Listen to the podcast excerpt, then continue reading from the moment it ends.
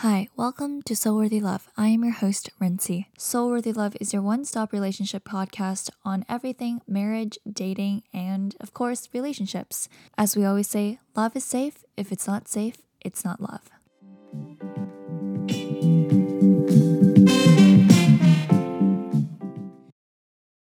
Hi, Dr. Lise. Welcome back to another episode.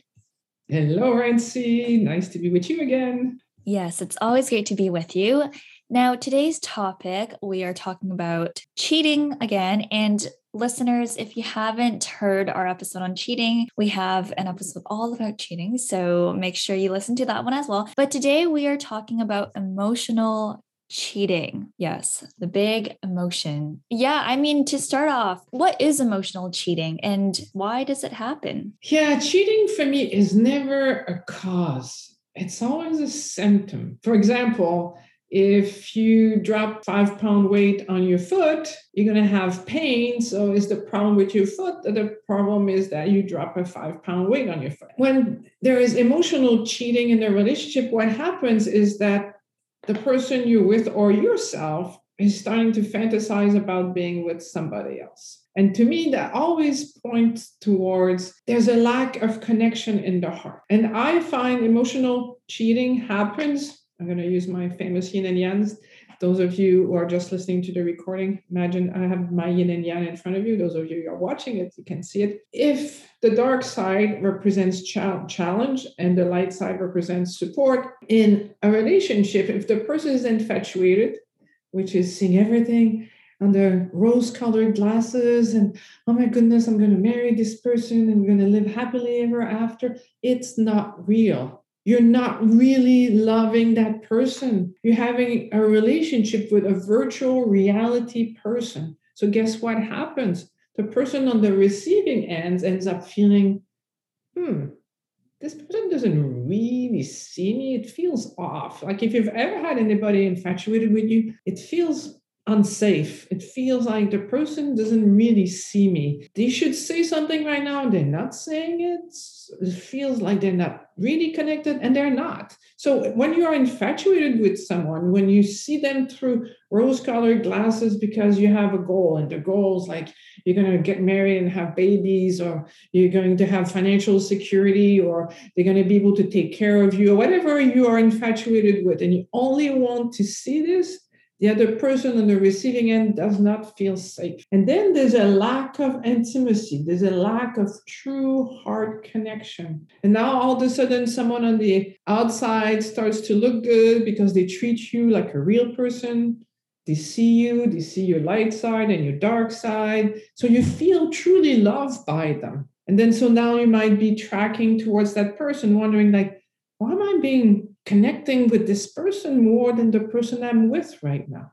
So it doesn't mean that uh, your relationship is over, but it definitely definitely means that you need to do some work. And the biggest thing you need to do if you're infatuated with a person, if you're listening to this right now, you're going, "Ooh, that might be me." So make a list of all the things that you like about your partner, and then make a list equal in numbers to the price you have to pay to have this person in your life. So even if you can't see any negatives yet, look at all the different areas of your life, like the spiritual, social, mental, or knowledge, familial, financial, career, physical, and your environment. So your environment is, you know, where you live and things like this. So you maybe you're so into this person that you don't clean your place anymore. You're not taking care of yourself, you're not washing your clothes, you're not going to the gym anymore. Like, go find what is the price you're paying to be with this person so you can actually bring back a more balanced perception of this person because there's nobody on planet Earth that comes with only a set of pros. We all have pros and cons. You yourself have pro and cons. So the same thing with the person you're with. So for me, that's a really good question emotional cheating, what it's all about, to me, it's always a sign that one or both partners are not truly loving. They are infatuated because when you're infatuated, you're not seeing the real person. And the person on the receiving end feels it, feels unsafe, doesn't feel like love, and it's challenging. That was great. Thanks, Dr. And this is a good reminder because as I was listening to you and your many yin and yang signs, I was like, oh my gosh, have I been infatuated with all of my previous relationships? And I think I have, you know, but not this current one. And being on the receiving end of that emotional, like I've experienced both. And I feel like when you're dating at such a young age, like when you're in high school, you don't know what love is, right? You you think that because you have all these emotions that it's love, but like you say, emotions are just illusions. Having date dating at a young age, it's like, oh, these heavy emotions are coming on. Oh my gosh, I really I love him, love, quote unquote, love him, right? And then another guy walks by and you're like, oh, he looks nice. so you start chatting with him, and then you're like, oh, but I, I think I'm falling for him. And it's like, this is a red flag. You are kind of toxic, like your yourself, right? Because you are not doing a your inner work and you're not allowing the other person to feel safe, right? So again, like Dr. Lise said, it's really when we fantasize about being with someone else and it's lacking that connection, heart to heart connection. What I want to add on to that is if you're finding yourself emotionally cheating, like live in integrity enough that you're either going to decide, okay, we're going to work at this together and we're going to get through this and decide whether or not we want to be together, or I'm going to leave the relationship so I can go after the other person. But um, you heard the expression, wherever you go, here you are. I had once I had this client she plops herself in front of me and she goes, I am on my fourth divorce, and there's one constant me. because that's what happens. You end up leaving one person thinking it's going to be much better with the next person. And then you end up, after a few months, going, huh, I'm back in the same boat. It's the same feeling. And then you jump ship again. And then after you do that a few times, you start to realize, hmm, there's a pattern here. there's something I need to learn. And that thing you need to learn is first, you are worthy of love.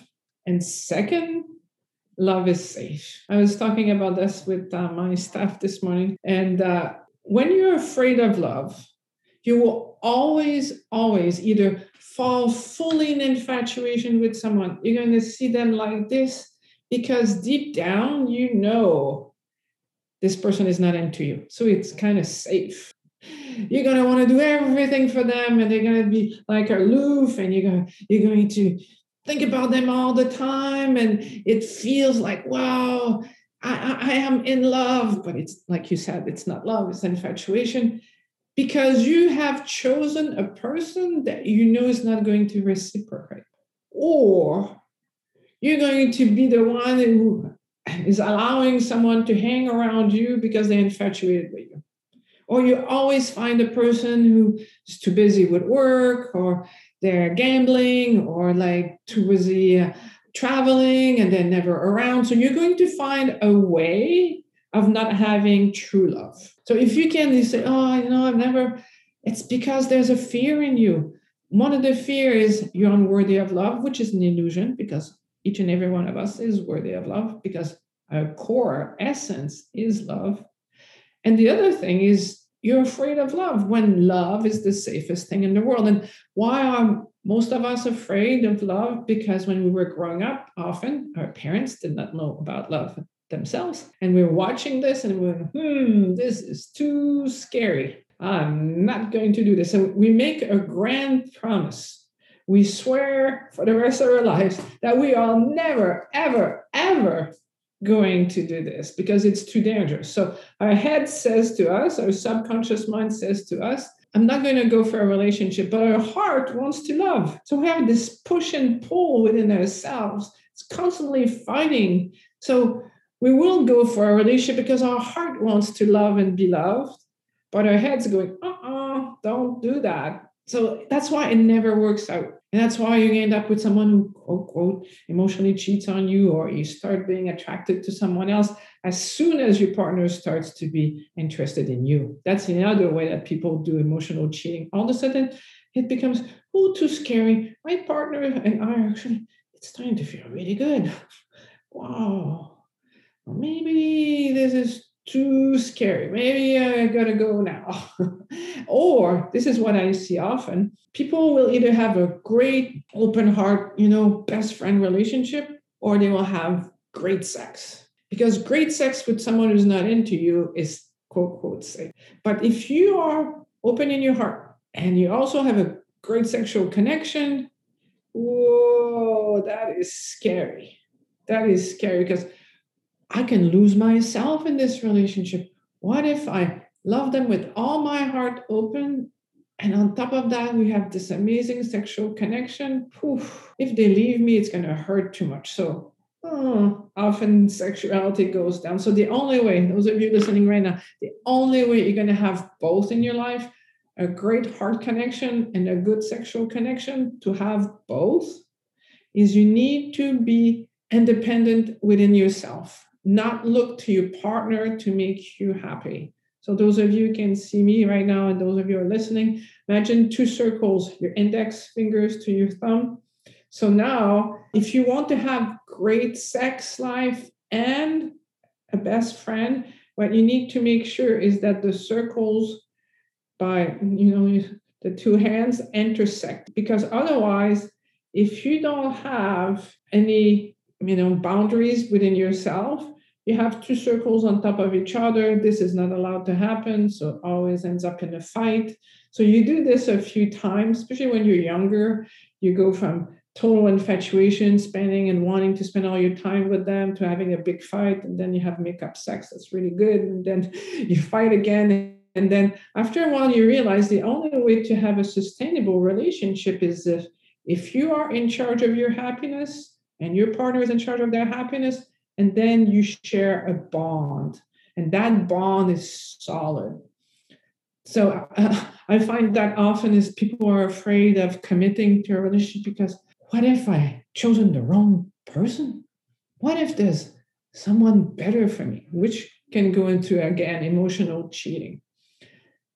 And that, that's why the, the happy relationship checklist is so so so very important because once you look at all of this like does this person want to be with me? Do they have a good heart? Are they my best friend? Do we share similar core values? Because you can be really good friends with someone, but you don't share similar core values. That's okay when you don't live under the same roof, but when you live under the same roof, it becomes a lot more challenging to live with someone who doesn't have the same core values. And number four, someone understands that all relationships are going to face challenge, but through facing the challenges together, that's how you grow more in love. And the fifth one is a good sexual connection.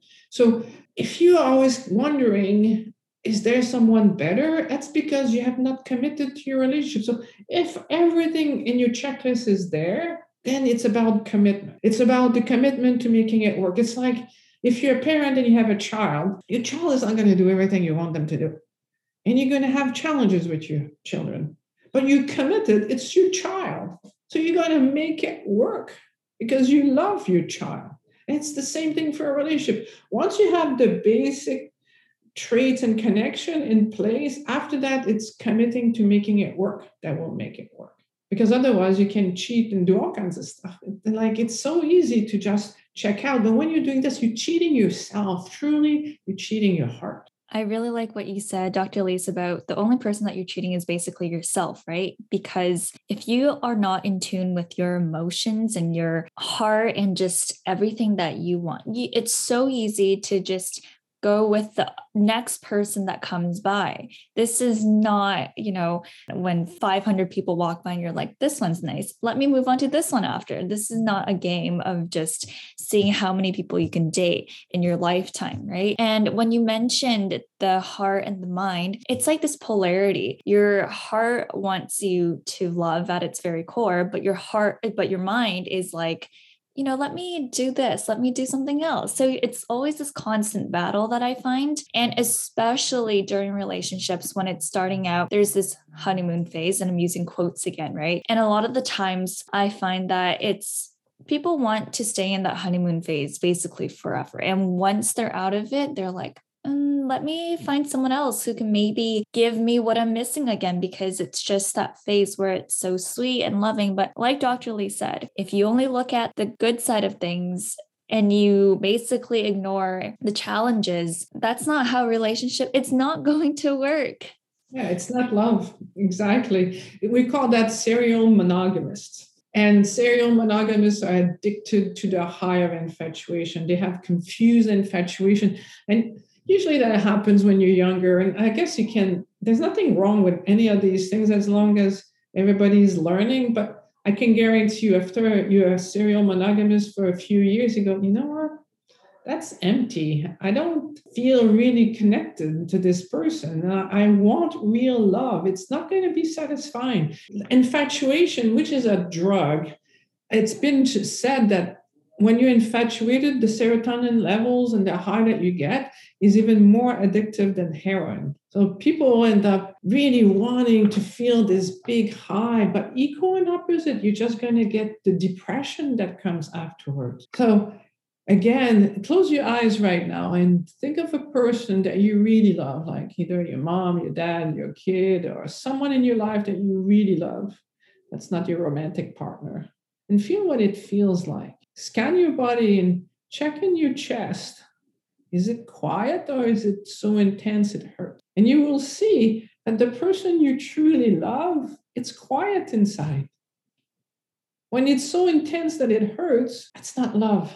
That's infatuation. And I heard a quote. I was listening to this book on uh, online from the library. I love listening while I'm cross country skiing. And this quote saying that I wanted him so much he was he was the object of all my desire and all my wants, and at the same time the source of all my self-loathing. And I thought, wow, that's such a good description of what it feels like when you're infatuated. There's a part of you that really, really wants this person at all cost. Intense object of your desire.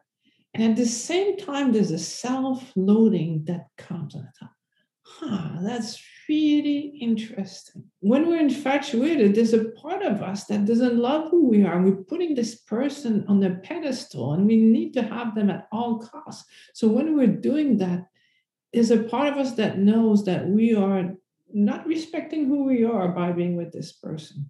Uh, I think, again, that description of infatuation is so cool because, yeah, the person is so intensely attractive to us and we so want them but at the same time what it does is it creates self-loathing. That is the price to pay for infatuation. Yes dr Lise that was a great description. That's a really good quote too. Accurately describes what infatuation is. At the end of the day it's so important everyone to download the happy relationship checklist because it is this one resource that will truly transform your relationship. And it's good to just do it together too you know check it off and see hey this is what our core values are. Do we have a good sexual connection? You know is this okay? So do it together do it individually as well and see where you guys align. But again don't get in your head about this virtual reality that you're having because it is all fake.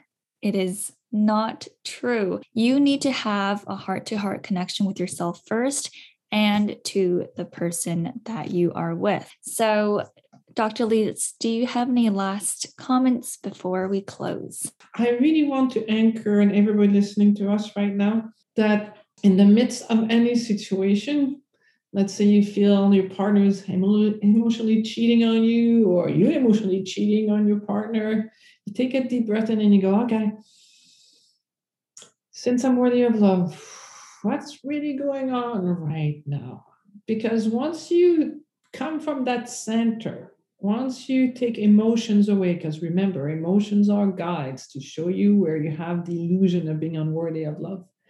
Once you start with, since I'm worthy of love, what's going on, then you can have a, a clear idea. You can be empowered. You can decide from a place of self worth what is your next step. That sounds good. That is some great advice, everyone. So, thank you again, Dr. Lise. It's great having you here. And thanks, everyone, for tuning in. We'll see you next time. Thanks for tuning in to Soul Worthy Love. We have new episodes every Tuesday.